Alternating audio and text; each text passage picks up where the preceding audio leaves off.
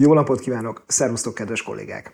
Heti rendszerességgel jelentkező összefoglalónkban az egészségügy és orvostudomány legfrissebb híreiből és eseményeiből szemezgetünk. Én Lőrinc Kende vagyok, akinek pedig a hírválogatást köszönhetitek, Reinhardt István kollégánk.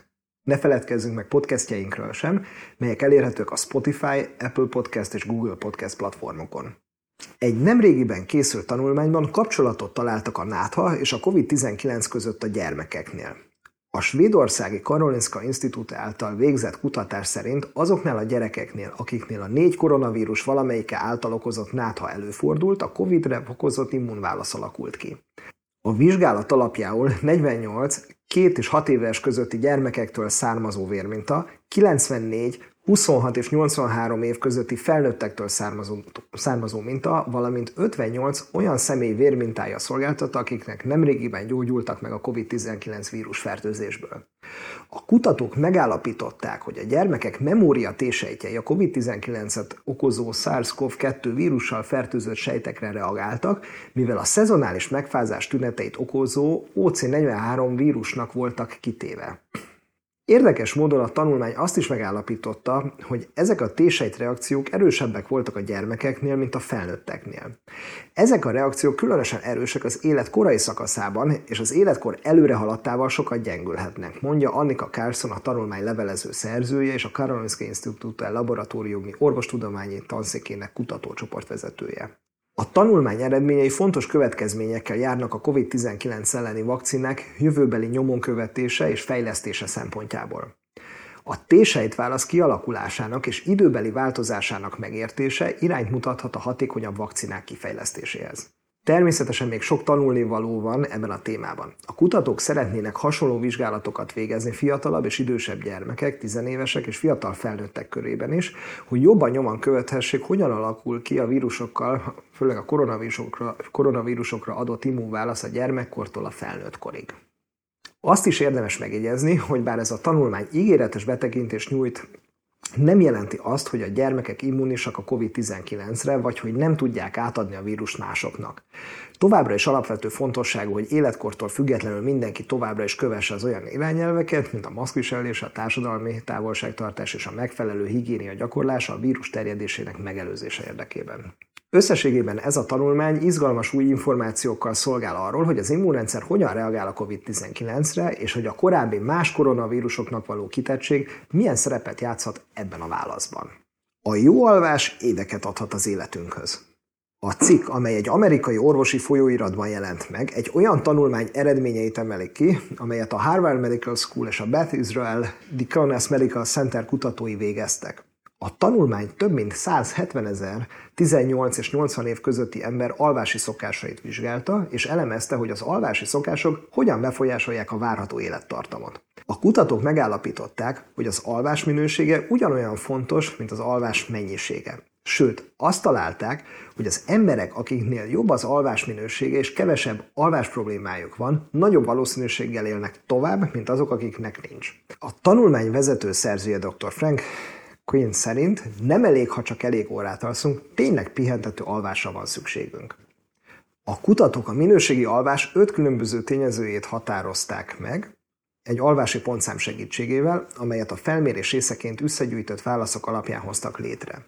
Ezek közé a tényezők közé tartozott az ideális éjszakánként 7-8 órás alvásidő tartalma, az elalvási nehézségek legfeljebb heti két alkalommal történő előfordulása.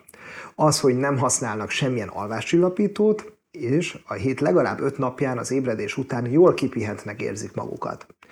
Minden egyes tényezőre nulla vagy egy pontot adtak, így a maximálisan adható 5 pont a legmagasabb minőségű alvás jelentette. A tanulmány megállapította, hogy azok az emberek, akik mind az öt ideális alvási viselkedésmóddal rendelkeznek, nagyobb valószínűséggel élnek tovább. Azokkal az egyénekkel összehasonlítva, akiknek nulla vagy egy kedvező alvási tényezője volt, azok, akik mind az öt tényezővel rendelkeztek, 30%-kal kisebb valószínűséggel haltak meg bármilyen okból. 21%-kal kisebb valószínűséggel haltak meg szív- és érrendszeri betegségben, 19%-kal kisebb valószínűséggel rákban, és 40%-kal kisebb valószínűséggel szívbetegségben vagy rákon kívüli egyéb ok miatt. A tanulmány továbbá azt is megállapította, hogy azoknál a férfiaknál és nőknél, akik a minőségi alvás mind az öt pontjával rendelkeztek, a várható élettartam 4,7 évvel volt hosszabb a férfiaknál, 2,4 évvel a nőknél, azokhoz képest, akik az alacsony kockázatú alvás öt kedvező elemének csak egyikével vagy egyikével sem rendelkeztek. Bár a tanulmánynak vannak bizonyos korlátai, többek között az, hogy az alvási szokásokat önbevallás alapján nem pedig objektívan mérték vagy ellenőrizték, az eredmények mégis jelentősek. A kutatók remélik, hogy a betegek és a klinikusok az általános egészségi állapot felmérés és a betegségkezelés tervezésének részeként elkezdenek majd beszélni az alvásról is. Egészségügyben dolgozóként elmondhatom, hogy az alvás az egyik legfontosabb dolog, amit az egészségünkért tehetünk. Az elegendő alvás kritikus fontosságú a fizikai, a mentális és az érzelmi jólétünk szempontjából. A rossz alvási szokások számos egészségügyi problémához is vezethetnek, többek között magas vérnyomáshoz, cukorbetegséghez, elhízáshoz, depresszióhoz. Mit tehetünk tehát az alvási szokásaink javítása érdekében? Nos, több dolgot is. Például rendszeres alvási időbeosztást alakíthatunk ki, lefekvés előtt kerülhetjük a koffeint és az alkoholt, kényelmes alvási környezetet teremthetünk, és lefekvés előtt relaxációs technikákat gyakorolhatunk. Végezetül szeretném hangsúlyozni a jó alvás fontosságát, ismét. Ahogy ez a tanulmány is mutatja, az elegendő alvás nem elég, az alvás minőség javítására is összpontosítanunk kell. Ezáltal potenciálisan évekkel meghosszabbíthatjuk az életünket, és javíthatjuk általános egészségi állapotunkat, jólétünket is. Sejtvonal specifikus mitokondriális rugalmasság az emlős organogenezis során. Most kaptuk ezt az új hírt. A mitokondriumok aerob körülmények között a sejtek fő energiaforrásai, tehát a sejtjeink fő erőművei és a köztes anyagcseréből redukáló egyenértékeket termelnek, amelyek elektronokat adnak a légzési lánc 1-es, 3-as és 4-es komplexének. Ez a művelet protonokat pumpál a mátrixból a membránok közötti térbe, és az elektrokémiai erőt oxidatív foszforiláció révén az adenozin trifoszfátot, tehát ATP regenerálása használja fel. Az ATP szükséges minden aktív sejtfolyamathoz, beleértve a fehérje szintézist, a sejtosztódást és a membránokon keresztüli iongrádiens fenntartását. A mitokondriális proteomot alkotó 1100 fehérje nagy részét a mindkét szülőtől örökölt nukleáris genom kódolja. Azonban 13 alapvető fontosságú légzési lánc fehérjét a mitokondriális genom amely az anyai vonalon egymástól függetlenül öröklődik. A mitokondriális DNS 24 RNS-t és tRNS-t is kódol, amelyek a nukleárisan kódolt génkifejező apparátussal együttműködve végzik a mitokondriumon belüli fehérje szintézist. A nukleáris és a mitokondriális genom összehangolt és szoros együttműködése alapvető fontosságú a sejt életképessége és az ATP termelés szempontjából. A vizsgálatok azt mutatják, hogy a különböző szövetek és szervek feltűnően eltérő kapacitással rendelkeznek az oxidatív ATP termelésre, ami tükrözi energiafüggőségüket, de nem ismert, hogy ez hogyan és mikor alakul ki a fejlődés során. A legújabb kutatások kimutatták, hogy egerekben a 8 és feledik embrionális napra már jelen vannak a sejtvonal specifikus transzkripciós profilok, beleértve a, ser, a szerv-specifikus mitokondriális fehérje izoformákat, amelyek már az organogenezis befejezése is előtt jelen vannak. Az intramitokondriális fehérje szintézis megzavarása in vitro kiiktatva lefelé szabályozta a nukleáris géneket, amelyekről ismert, hogy pufferelik a mitokondriális toxinok hatásait, így fenntartva a sejtvonal életképességét az in vivo fejlődés során. Az egysejtes transzkriptomikai elemzés olyan vonal és mitokondriális DNS mutáció specifikus mechanizmusokat azonosított, amelyek kompenzálják a mitokondriális diszfunkciót a korai embrió kulcsfontosságú fejlődési szakaszaiban, beleértve a génhálózatok szabályozásáról ismert transz- transzkripciós faktorokat. Ezek az eredmények azt mutatják, hogy a nukleáris mitokondriális crosstalk már a korai emlősök fejlődése során létrejön, jóval a szervérés előtt. Továbbá a tanulmány megállapította, hogy a sejtmag már a korai embrionális fejlődés során szövetspecifikus módon modulálja a mitokondriális transzkriptumokat, megelőzve a szervérlelést, szemben azzal, hogy a specifikus gének a kialakult szervi fiziológiai funkcióra adott válaszként fejeződnének ki. Az eredmények azt mutatják, hogy az eszenciális mitokondriális géneket érintő sejtvonal specifikus expressziós profilok az egérfejlődés korai szakaszában alakulnak ki, beleértve a specifikus izoformákat, amelyek már a szerv kialakulása előtt jelen vannak. Összefoglalva, ez a tanulmány betekintést nyújt a mitokondriális működés mechanizmusaiba és a nukleáris mitokondriális keresztkapcsolat fontosságába.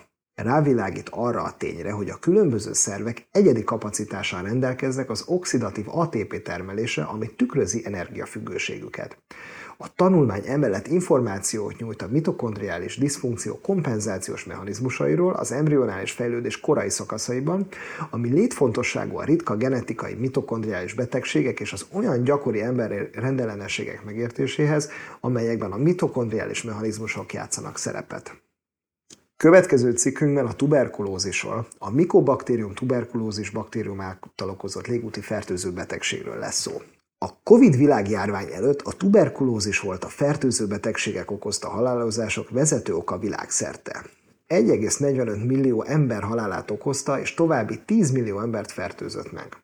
Sajnos a multidrug rezisztens TBC és a kiterjedten gyógyszerrezisztens TBC növekvő terhe azt jelenti, hogy az új innovatív kezelésekre egyre nagyobb szükség van, méghozzá sürgősen a pusztító betegség leküzdéséhez. Számos a gyógyszerekre érzékeny és a gyógyszerekre rezisztens tuberkulózis kezelésére szolgáló kezelési módot tesztelnek jelenleg is késői kettes vagy hármas fázisú vizsgálatokban. Ezekbe a kezelésekbe azonban csak három olyan új gyógyszerosztály tartozik, amelyeknek kevés a már meglévő rezisztenciája. Ezek a gyógyszerosztályok a nitroimidazolok, a diaryl quinolinok és az oxazolidinonok. Még ezekkel az új kezelésekkel együtt is egy ideális új kezelés az egyetemes aktivitást elegendő hatékonysággal kombinálná ahhoz, hogy a betegek a jelenlegi 6-9 hónapos kezelési időnél rövidebb idő alatt meggyógyítsa. Jól tolerálható lenne, nem vagy csak kevés biztonsági ellenőrzést igényelne és szájon átadható lenne. A TBC riboszómát célzó antibakteriális szerek, mint például a linezolid és a makrolidok nagy ígéretet mutatnak a TBC lehetséges kezeléseként. A linezolid ez egy olyan antibiotikum, amely az 50-es riboszómát célozva gátolja a fehérje szintézist. Egy nemrégiben végzett koreai klinikai vizsgálatban egyértelmű hatást mutatott a kiterjedten gyógyszerrezisztens TBC ellen, és számos késői fázisú vizsgálatban értékelték a linezolid hasznosságát a gyógyszerrezisztens, a multidrug rezisztens TB ellen.